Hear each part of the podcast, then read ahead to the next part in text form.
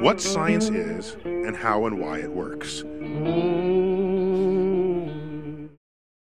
Я могу быть льстивым, очаровательным, приятным. Могу выглядеть уверенным в себе человеком и всегда знаю, что сказать. Порой я мечтаю о безграничном успехе, власти и красоте. Я не раз жульничал, обманывал и вводил людей в заблуждение ради личной выгоды. Если честно, меня вообще не сильно волнуют чувства и страдания других людей. Не похоже на старого доброго Хэнка, правда? Утверждение я взял из теста для самостоятельного определения расстройства личности, где пациент должен определить, насколько точно каждая из них них его описывает. Хотя, если честно, не думаю, что тут стоит всецело полагаться на подобные тесты. Ведь некоторые отъявленные лгуны, очень уверенные в себе и одержимые властью люди, способны признаться в том, какие они, а некоторые нет. Многие из расстройств, которые мы уже обсудили, были эгодистоническими, то есть человек осознает, что у него расстройство и сам страдает от его симптомов. Так, люди с биполярным расстройством или ОКР, за редким исключением, знают о своем состоянии и оно мешает им жить. Но есть и более сложные расстройства, эгосинтонические. При них люди даже не считают, что страдают от какого-либо расстройства и думают, что это у окружающих проблемы. Расстройство личности как раз из таких. Для них характерно упрямое деструктивное поведение, разрушающее социальную и внутреннюю жизнь человека, независимо от того, осознает ли это он сам или нет. В отличие от тех состояний, что мы уже разобрали, расстройства личности считаются хроническими синдромами, которые создают серьезные проблемы в жизни. Как нетрудно догадаться, по утверждениям из теста, эти проблемы покрывают диапазон от безобидного нарциссизма до пугающего отсутствия эмпатии. Расстройства личности не только сложны для диагностики и понимания, порой они пугают. Названия самых тяжелых подобных расстройств вы, вероятно, слышали. Психопатия и социопатия. Здесь можно упомянуть маньяков, боссов мафии и Влада Дракулу.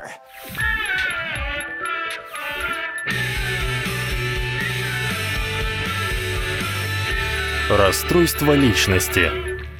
Мы пытаемся понять природу человеческой личности уже не одно тысячелетие, но расстройство личности — идея весьма недавняя. Их современная классификация по большей части основана на работах немецкого психиатра Курта Шнайдера, одного из первых исследователей, как ее тогда называли, психопатии, чей главный труд вышел в 1923 -м. Сегодня DSM-5 содержит 10 разных расстройств личности и делит их на три группы. К первой или группе А относят те особенности личности, которые часто называют странными или эксцентричными. Так, человек с параноидальным расстройством личности может перманентно сторониться и не доверять окружающим, а с шизоидными расстройствами личности обычно отстранен, безразличен, не выказывает интереса к каким-либо взаимоотношениям и скуп эмоции. В группу Б включены яркие или импульсивные особенности и характеристики. Личности нарциссического типа обладают гигантским самомнением и уверенностью в своей правоте. Люди с истерическими расстройствами личности личности ведут себя так, будто играют роль, привлекая таким образом внимание порой опасными и даже суицидальными поступками. Эту группу расстройств отличает поистине саморазрушительное и пугающее поведение и частая необходимость в госпитализации. К третьей группе относятся такие черты, как тревожность, боязнь и замкнутость. Так, люди с уклоняющимся и пассивным расстройствами личности часто избегают новых знакомств, не идут на риск, не уверены в себе, им постоянно нужна забота, и они до ужаса боятся остаться одни. Стоит отметить, что некоторые Некоторые из этих категорий как были, так и остаются спорными. Многие ученые указывают на то, что эти состояния могут пересекаться друг с другом до степени полного смешения. Нарциссическое расстройство личности, например, во многом схоже с истерическим расстройством. Из-за подобных серых зон самый распространенный диагноз — это расстройство личности неуточненного типа. Да, это диагноз. Его преобладание над другими диагнозами говорит о том, что врачи могут выявить расстройство личности, но прояснить все детали состояния крайне сложно. В качестве альтернативы для диагностики расстройств существует пространственная модель, в которой нет описания отдельно взятых расстройств, но перечислен ряд личностных черт или симптомов, по которым оценивают человека. Пространственная модель не призвана выявить у человека то или иное конкретное расстройство, а определить, насколько он нарциссичный или замкнутый. Она все еще дорабатывается, поэтому клиническое представление о расстройствах личности вскоре может сильно измениться. Одно из самых изученных расстройств расстройств на сегодняшний день — это пограничное расстройство личности или ПРЛ. Слово «пограничное» как будто указывает на то, что пациенты почти здоровы, но на самом деле это не так.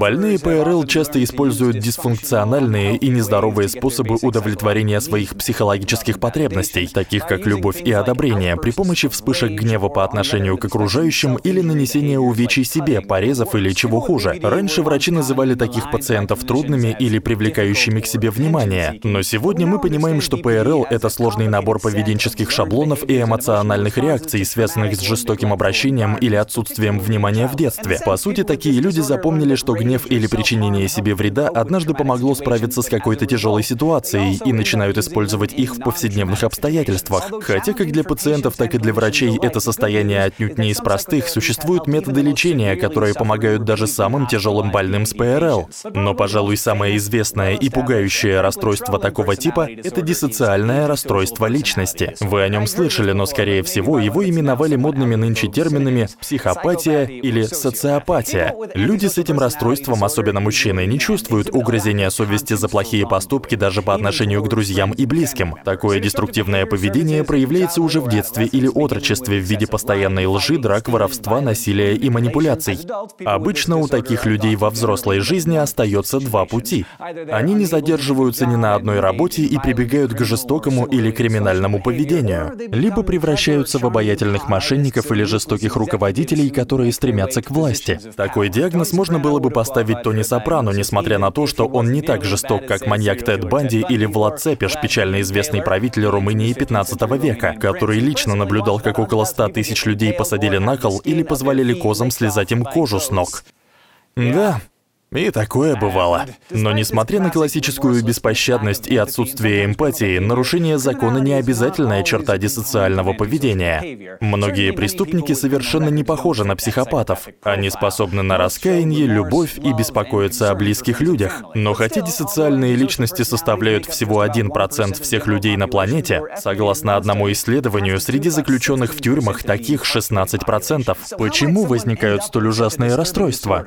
Как и следовало ожидать, ожидать, причины кроются в хитросплетении биологических и психологических факторов, то есть как в генетике, так и в среде. Хотя генетического маркера диссоциального расстройства не находили, исследования с близнецами и усыновлением показывают, что если у вас есть близкий родственник с расстройством, то риск возникновения его у вас выше среднего. Первые признаки появляются в возрасте 3-4 лет, чаще всего в форме отсутствия условного страха. Иными словами, ребенок почти не реагирует на то, чего обычно боятся дети, скажем, на громкие громкие звуки. Большинству детей достаточно всего раз обжечься, чтобы больше не дотрагиваться до горячего. Но те, кто вырастая страдает от диссоциального расстройства, не понимают или не считают важной эту причинно-следственную связь. И как мы видели в случаях с другими расстройствами, генетические и биологические факторы могут идти вместе с нездоровой обстановкой, которая вносит свою лепту в разрушение личности. А так как большинство тех, кто перенес травму в детстве, не становятся убийцами или мошенниками, похоже, гены делают некоторых чувствительнее к жестокому обращению и травмам травмам. Исследование нейронных основ диссоциального расстройства показало, что у пациентов с психопатическими чертами гораздо слабее меняется пульс и потоотделение при виде изображений, как бьют ребенка или кто-то держит нож у горла женщины, чем контрольная группа.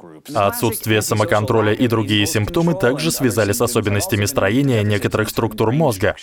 Сравнение томографии 41 преступника, осужденного за убийство, с томографией законопослушных людей показало, что активность в лобной доле, отвечающей за самоконтроль, у первых заметно снижена. Если говорить точнее, лобная доля мозга преступника-рецидивиста на 11% меньше, чем в среднем у человека. Также их мозг слабо реагирует на мимику, выражающую стресс или страдания. Это отмечается и в детском возрасте, поэтому есть вероятность, что диссоциальные личности не способны к эмпатии, так как просто не распознают чувства других. Ученые полагают, что система вознаграждения таких людей более чувствительна к дофамину, чем у здоровых, что способствует импульсивным действиям с целью достичь кратковременной награды, невзирая на последствия.